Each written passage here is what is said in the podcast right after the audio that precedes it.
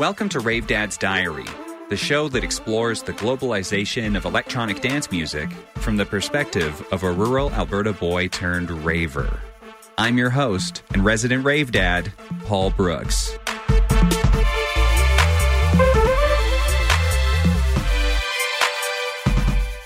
Rave Dad's Diary broadcasts on CJSW 90.9 FM in Calgary at the University of Calgary campus and community radio station located on Treaty 7 land. I acknowledge the traditional territories of the people of the Treaty 7 region in southern Alberta, which includes the Blackfoot Confederacy, the Siksika, the Piikani, and Kainai First Nations, the Tsuut'ina First Nation, and the Stoney Nakoda. The city of Calgary is also home to Métis Nation of Alberta, Region 3. Hey,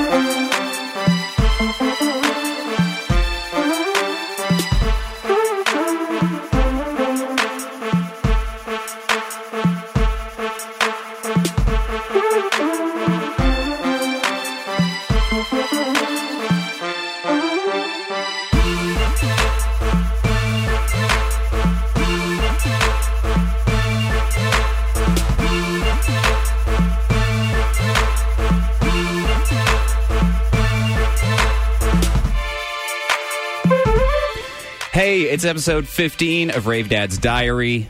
On today's show, we're going to get a sneak preview of a new independent radio show and podcast about harm reduction. Sanctuary Radio launches today, and I speak with the show's creator, Stacy Marie. I'm actually in the CJSW studio live right now, and I wanted to take this opportunity to tell you just a little bit more about my vision for Rave Dad's Diary because I really dove into the first couple of episodes. So, some of the show is going to be pre recorded interviews, some of the show will be live interviews.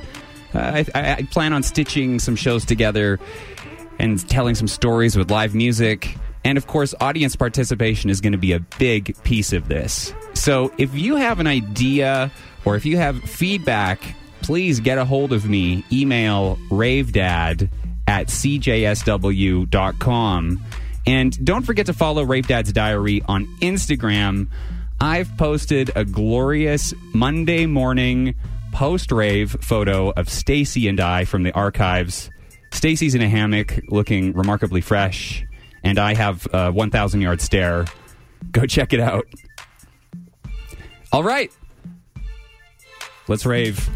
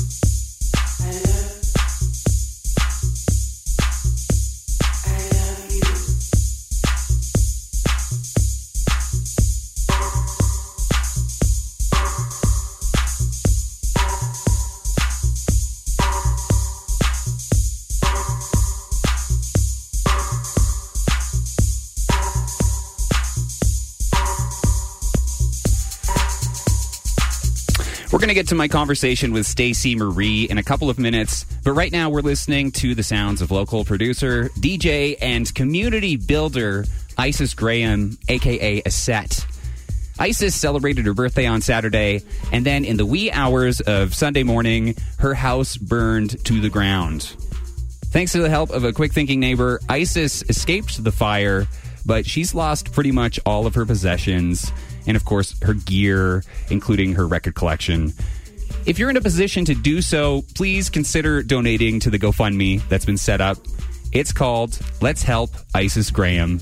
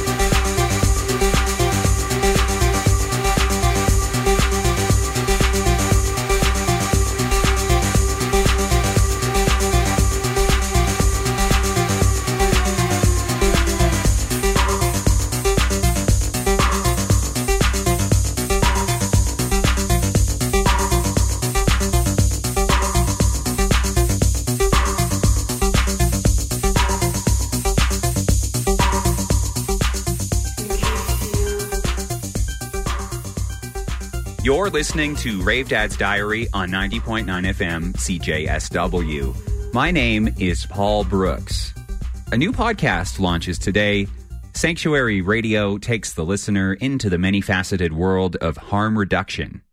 We're going to listen to a clip from the first episode about decolonizing harm reduction featuring Indigenous thought leader Len Pierre. And then I'll be speaking with the podcast's creator, Stacey Marie. It's uh, important to recognize and honor that there's no universal definition for the word decolonize. Um, and if that word sparks some interest in, in yourself or, or anybody who's listening, you know, is, is really to uh, unpack what it means for you. Because as human beings of the planet, we are all touched and influenced by ongoing colonialism.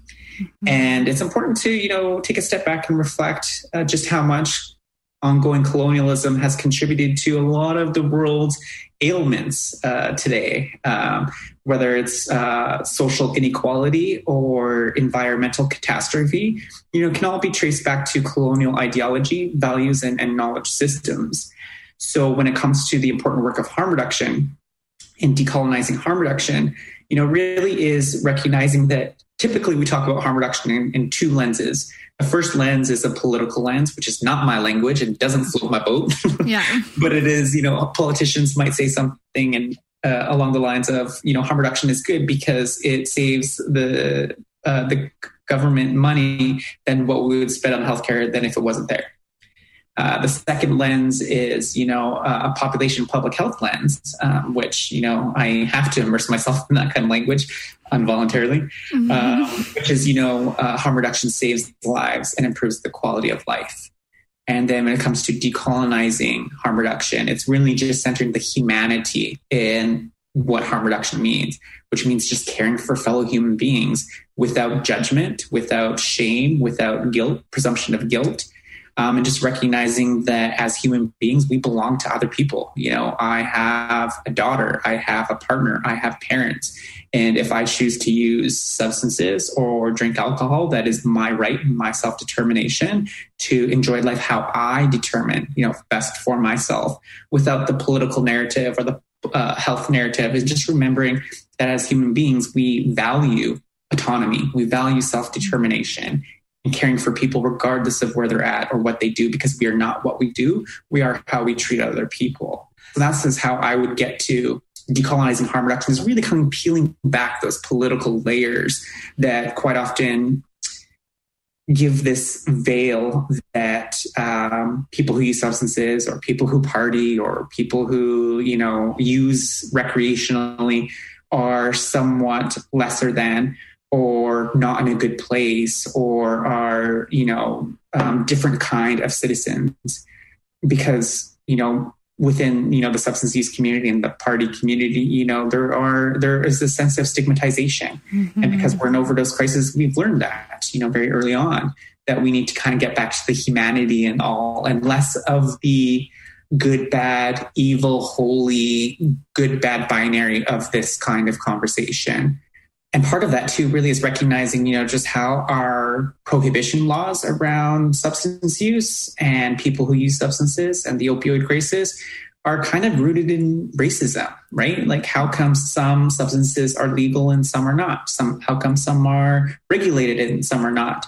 If anybody's interested in their research, you know, can just Google racism and prohibition and you know discover this rabbit hole of how all you know substances that are illegal are usually traced back to some, you know, some ethnic identity that has used that substance since the beginning of time, probably, and then wound up in, in a colonial country um, where it is now prohibited and actively contributes to the harms associated with substance use.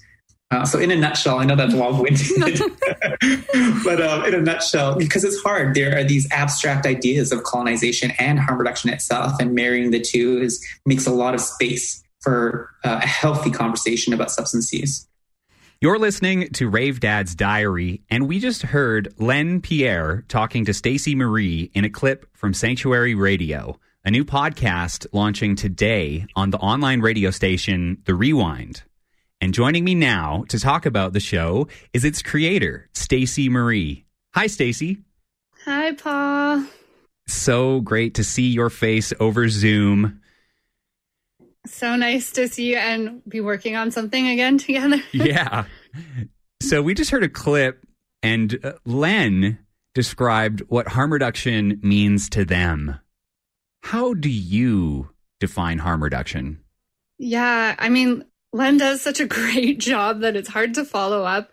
But um, how I describe harm reduction really depends on the audience. So for people who have never heard that word before, um, I usually say something that it's taking something that has some degree of risk, which almost everything in life does these days, and putting in in measures or practices to reduce that risk. So if you've ever rode a bike and put on a bike helmet, you have practiced harm reduction. Um, if you've gone to a show and put earplugs in your ears, you've practiced harm reduction.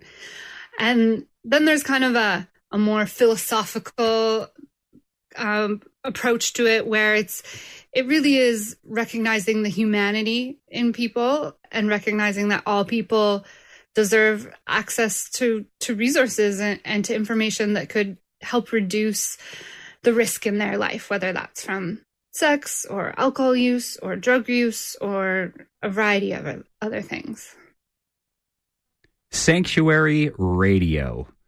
What is the significance of the word sanctuary? Yeah, so so it's important to note that the channel that the show is hosted on is a music festival themed radio channel. And so sanctuary is a word that f- most people who have been to a music festival might be familiar with. Um, it's often a service at a music festival where people who aren't in medical crisis, they're not in medical distress, but they can come and they can take a break they can relax. There's people in there who will listen to them and care for them. And if they have any questions, maybe about substances or about the festival or or maybe even having a panic attack, they can come into this space and not be judged and take a break. And that is really what I wanted to to turn my little hour of the internet radio into is is a space where in these really wild times to to learn some things, possibly to just yeah, take a break, try to see some some good in the world or in the day. I first encountered the idea of harm reduction in in a festival setting at Shambhala Music Festival, and I talk about that in episode six of Rave Dad's Diary. When did you first encounter the idea of harm reduction out in the wild, and, and what impact did it have on you? Yeah, so I first saw in the 90s when I was in grade 12.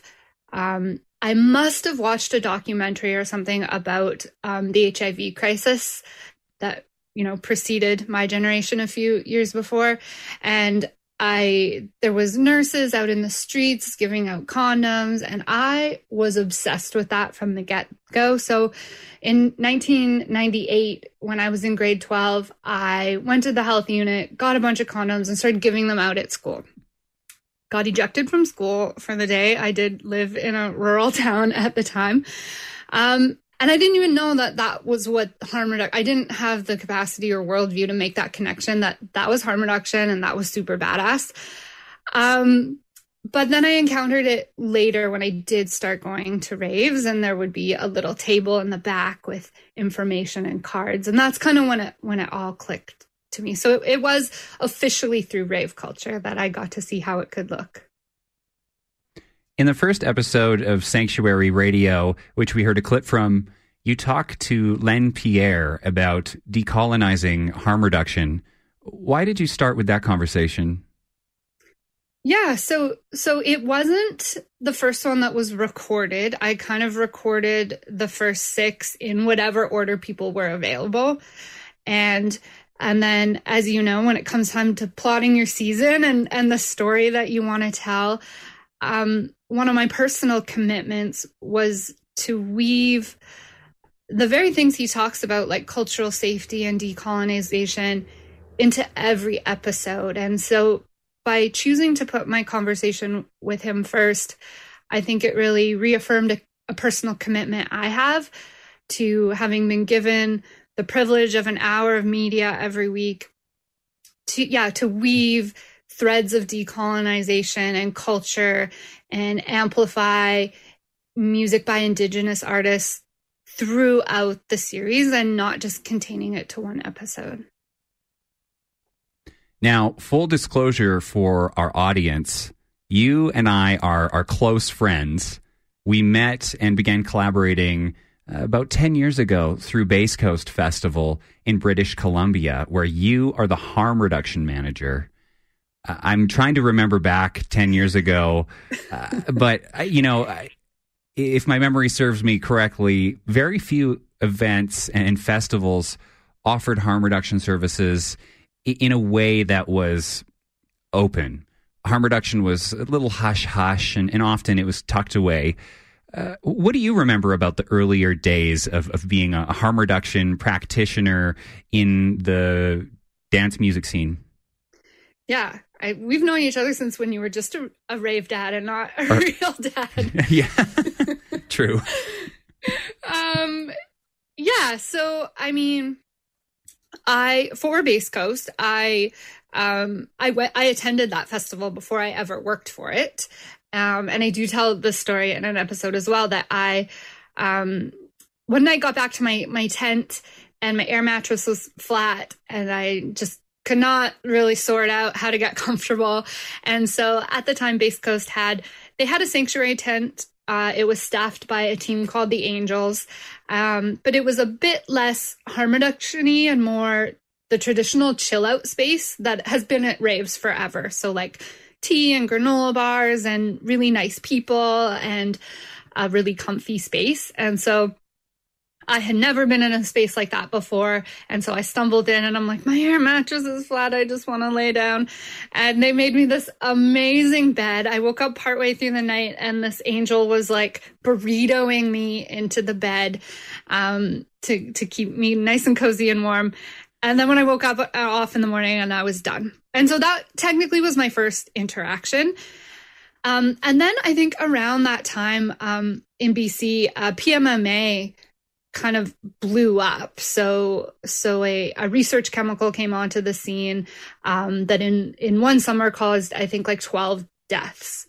And so it it really pushed forward the conversation of visible harm reduction services and it kind of i think led to festivals who had maybe that sanctuary space and Bass Coast included um, rolling out more services to be a bit more harm reduction That being said, my first year with Bass Coast, we were very far back on the property.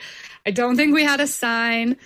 Uh, they'd given me white sheets, which at a three day rave, like they looked absolutely awful by Friday at 10 p.m. um, and our team stayed in the tent. Um, which now, if anyone's been to Bass Coast recently, we wander, we have outposts at every stage. And so I think obviously the opiate crisis has been absolutely terrible, but uh, one positive element to come out of it is that it's it's forced harm reduction into a much more public realm. And and that coincided with my time with Bass Coast that we were really put in a position where we could keep not hiding. I don't want to say festivals were ever hiding. They were just nervous to make that leap and give it a focus. Well, let's talk more about that and and the evolution of your career. How did you go from working more behind the scenes to being the outspoken advocate that you are now with a, a podcast and radio show? Yeah, that's all due to you.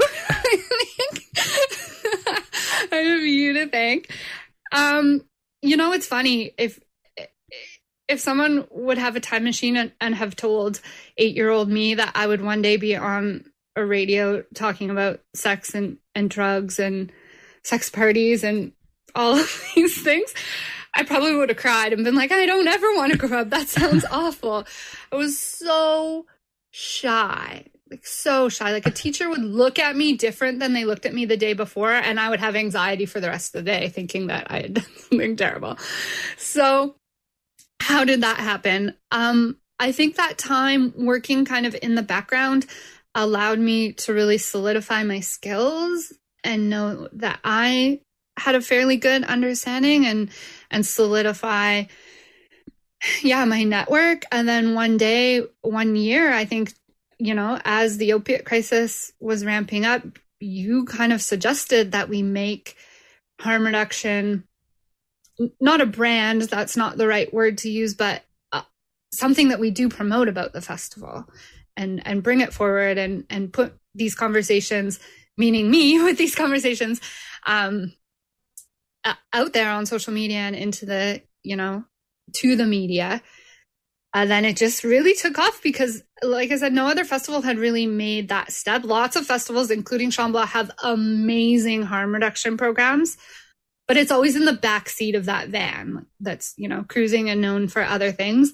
And Bass really decided to to build it in and give it equal footing um which really like changed my life. I remember one time at christmas i have an uncle who his his teenage daughter was going to a music festival for the first time and he literally googled how not to die at a music festival because he was so scared about his daughter.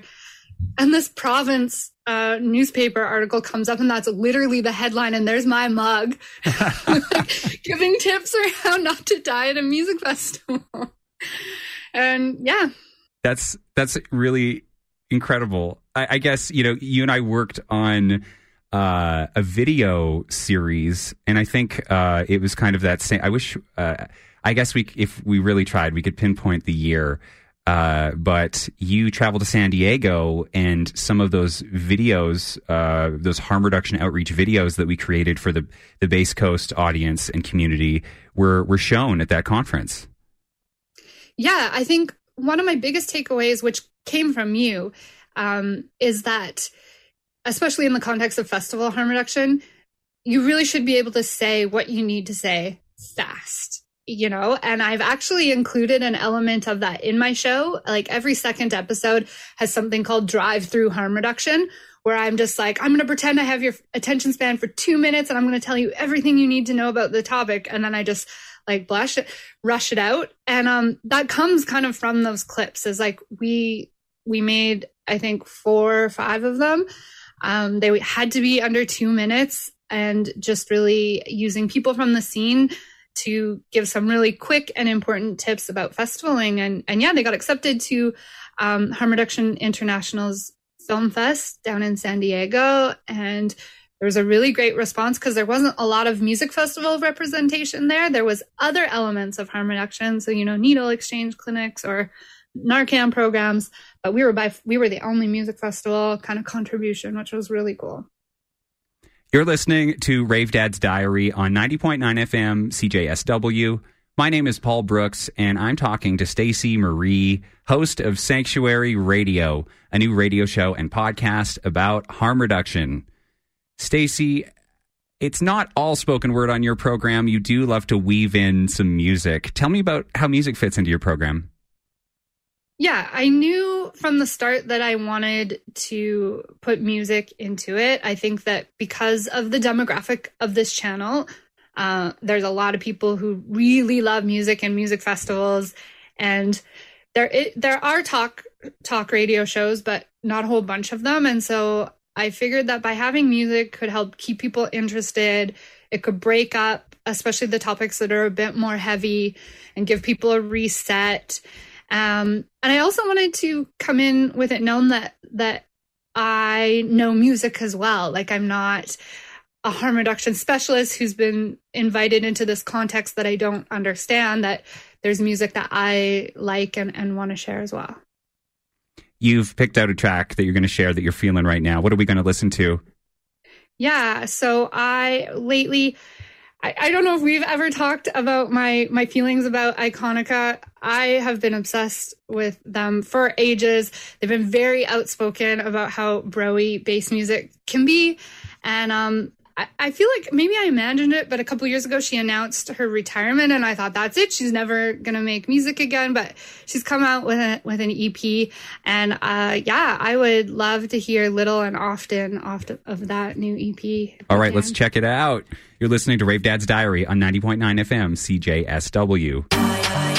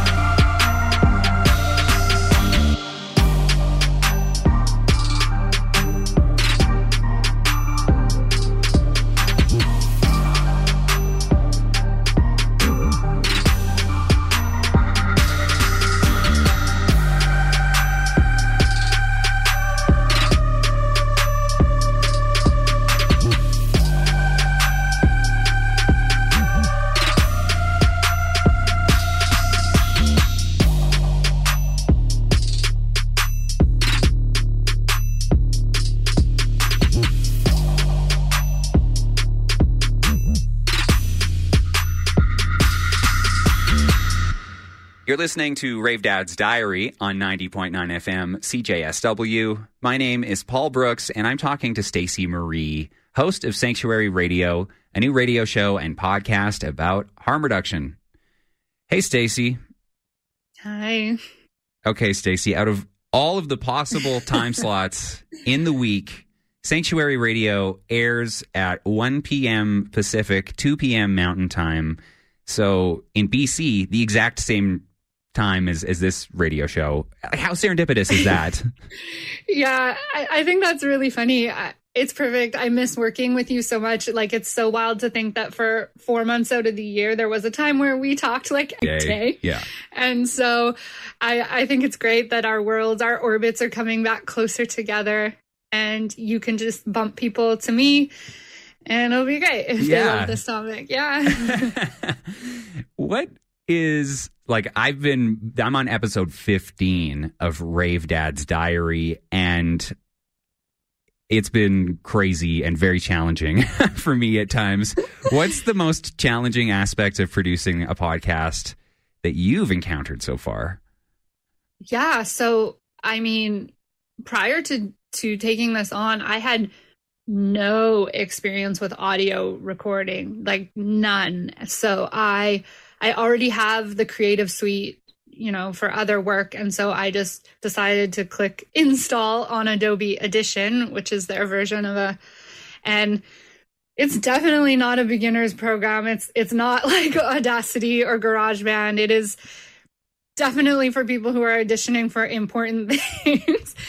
Um, but I kind of just spent a thick of of the second wave watching tutorials and trying stuff out and secretly recording my mom and then bringing in a mic in and just perfecting it and and learning a new skill um and going from there. So that was definitely the hardest. I still don't have it mastered, which I think is a kind of subplot of the story I'm telling with the show is that I want to be transparent and and be like this was the very first episode I edited and then as they progress I already in having there's four produced now I can see a or hear a vast difference in the quality and I want listeners to come on that too. I want to, to come kind of demonstrate that you don't have to do things perfectly.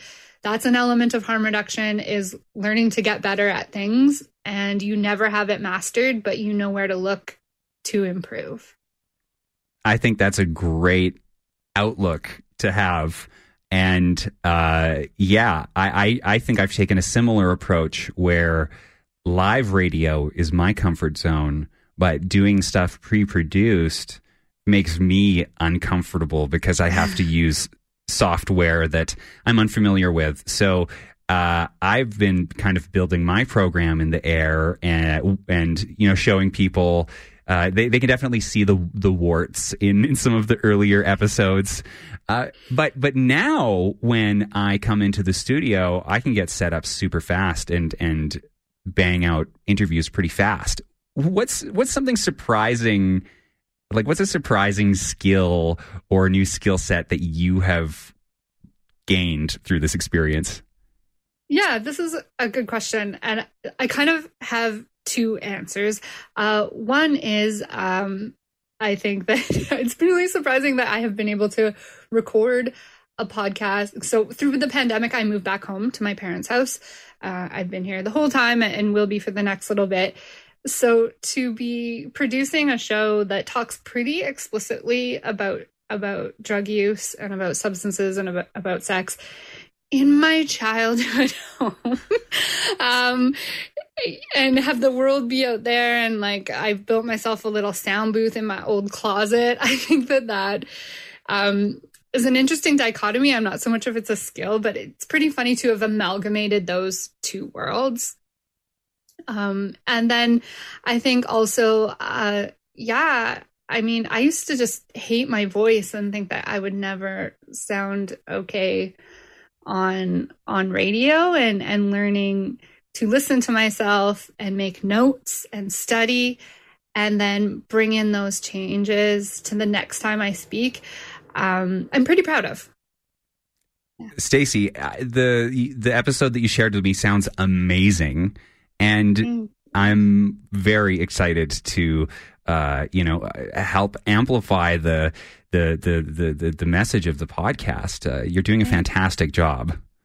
And it's been really easy to get people to talk to me. And I don't know if that's just a skill or people are excited, quarantine, they're bored, they like this topic. It could be a vari- variety of things I'm not going to take credit for, but I initially was just going to produce four and then see how I felt, how it fit into my life. Like, what, how do you sustain a show? I'm sure you've asked yourselves the same thing. Like, will I run out of angles to talk about? But people just came out of out of the woodwork all over the place. Like I have a whole queue going that I have to work my way through because people want to talk. So that was surprising too.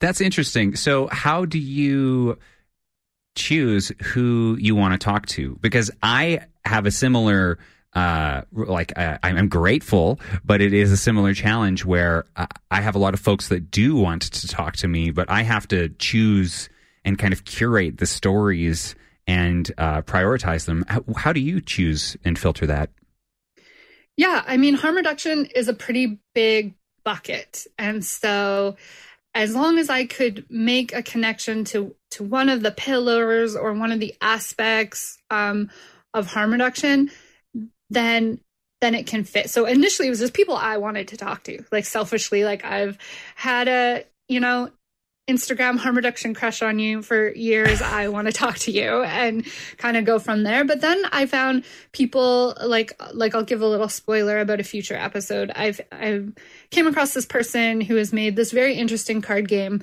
um, about death, and it looks very cool. Her whole premise as a conversation starter, I'm like, how how does this fit into harm reduction? Like, what is an angle that I can talk with her? Because this thing she has is so cool. And um, as it turns out, the conversation fits really naturally to. Um, I I suspect in a few weeks, around when this episode airs, we're officially going to learn that there's no festivals this summer. And so there's a lot of grief, uh, you know, grief of income, grief of another summer of not having our friends and our jobs. And so it dovetails really nicely into that conversation. So, yeah, I kind of find someone or something cool and then really sit and ponder on what the what the angle is. You're listening to Rave Dad's Diary on 90.9 FM CJSW.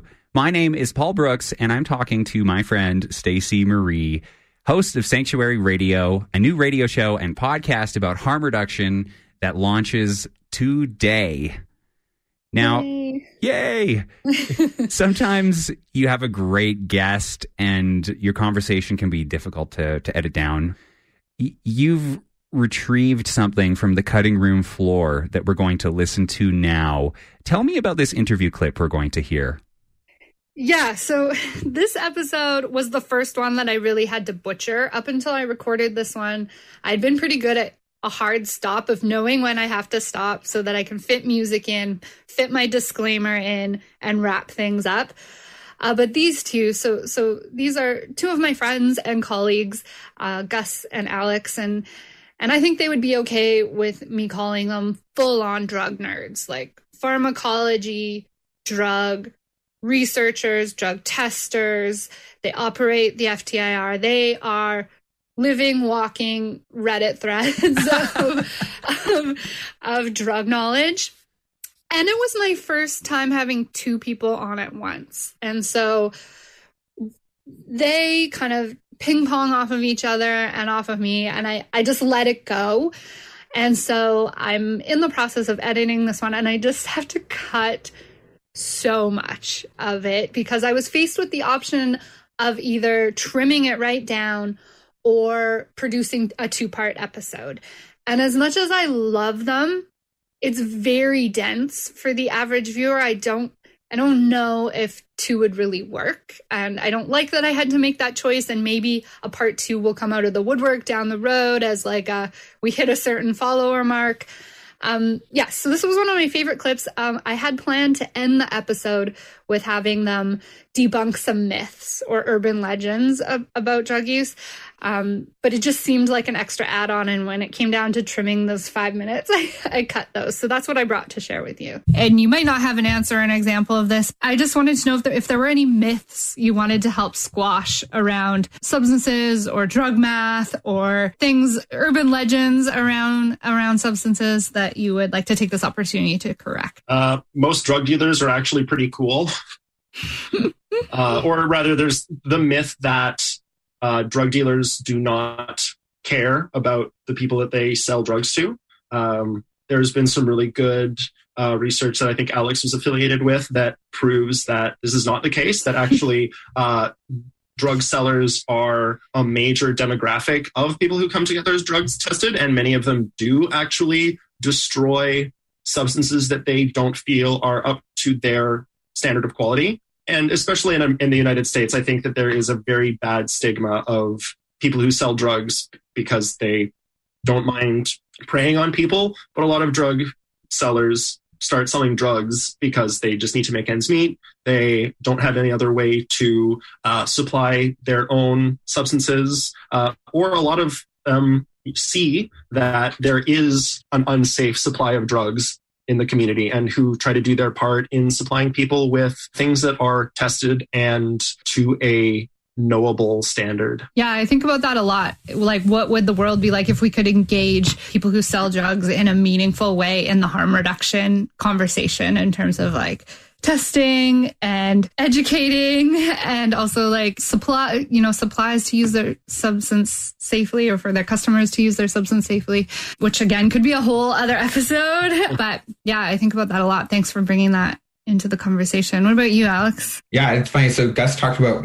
that you've talked about my my research and my paper, so I feel like I don't have to like Yeah. plug that now. So that's that's fantastic. I, I appreciate it. So I got two. So one of them is that weed is a drug. Cannabis is a drug, and I and, and there's nothing wrong with cannabis being a drug. Like that's fine, it, but it's a drug. It's not herb. Like I, I don't care what you, you say. Like it's a drug. And the part one B of that is that like it doesn't matter whether you're uh, like a person who uses psychedelics uses cannabis or uses mdma like or uses fentanyl you know none of those things are intrinsically bad um, and one of the myths that we have is that people that use drugs like fentanyl or like cocaine or crack or heroin um, or meth are bad people. And it, it's not it's not that like you know people that smoke weed and do psychedelics and do mdma i'm not trying to say like we're all you're all drug users. So therefore you're all bad people. Uh, actually going the other way.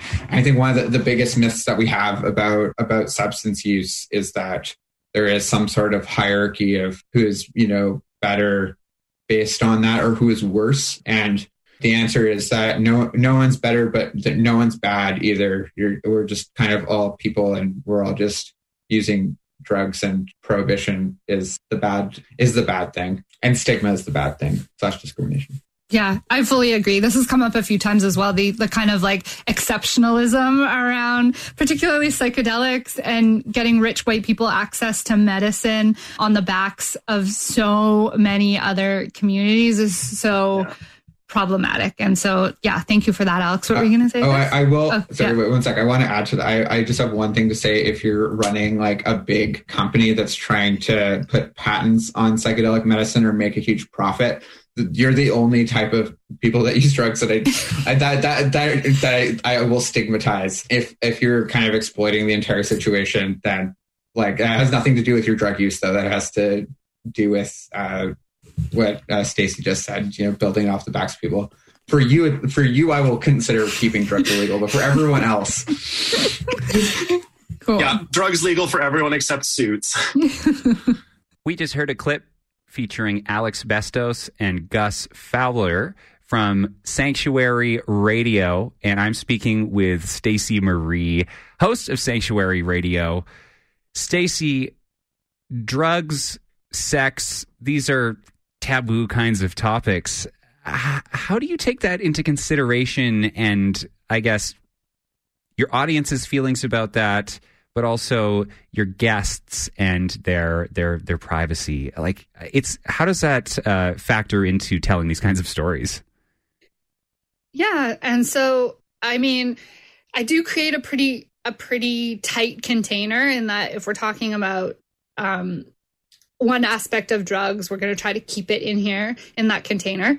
Um, before anyone comes on, I do get them to fill out a form just to tell, give me a heads up about anything that's totally off limits. So yes, we can talk about drugs, but I don't want to talk about overdoses. Um, so I can kind of work with that. Um, any episodes that go deep into drugs, I have a very long disclaimer, as you know from working in communications, is all of that stuff up front, a, a little heads up so people kind of know um, what they're getting into, but also just really sticking to the premise that I don't inherently believe that drugs are good or bad. They're just things that people have relationships to that are healthy or unhealthy and keeping it funny. It's it's like you know it is it's heavy, but you know it's also I I feel like so far entertaining. Stacy, Sanctuary Radio launches today. What do people need to know if they want to tune in? For folks to tune in, they the easiest way is to get the Dash Radio app. Once you have it installed, it's free. Once you have it installed, search for Tastemakers. That's the channel that I'm a part of. It'll come up as soon as you start typing Tastemakers. And then our show airs at one o'clock PST. And I would also love for folks to follow the Instagram account that I've made for the show. So it is at sanctuary underscore radio. And that's the best way to kind of get outtakes, hear about where I'll, post the archives, learn more information about how to find my guests, all of that important stuff. Thank you so much, Stacy. It's been a pleasure catching up with you on the radio, and I can't wait to talk to you more and share more of your fantastic program with the CJSW listeners. Yay, thank you for having me.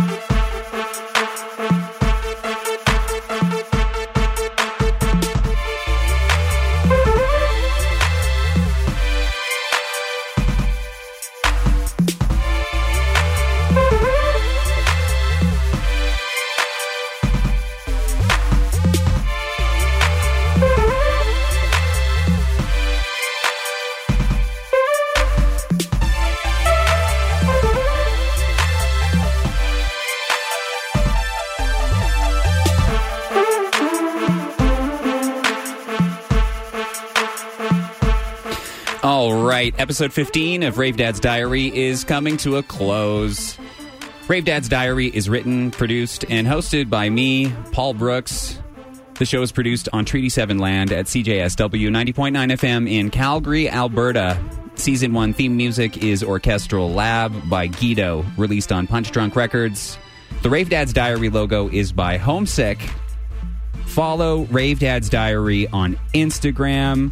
And I'm also going to be posting show notes, photos, and links on my personal website. I've made a little microsite for Rave Dad's Diary there. It's pbrooks.ca slash Rave Dad's Diary. There you can listen back to old episodes and really get into the Rave Dad's Diary world. Thank you very much for listening. Ears Wide Shut is coming up next at the top of the hour. Thank you to my guest, Stacey Marie. Go check out Sanctuary Radio. I'll see you next week.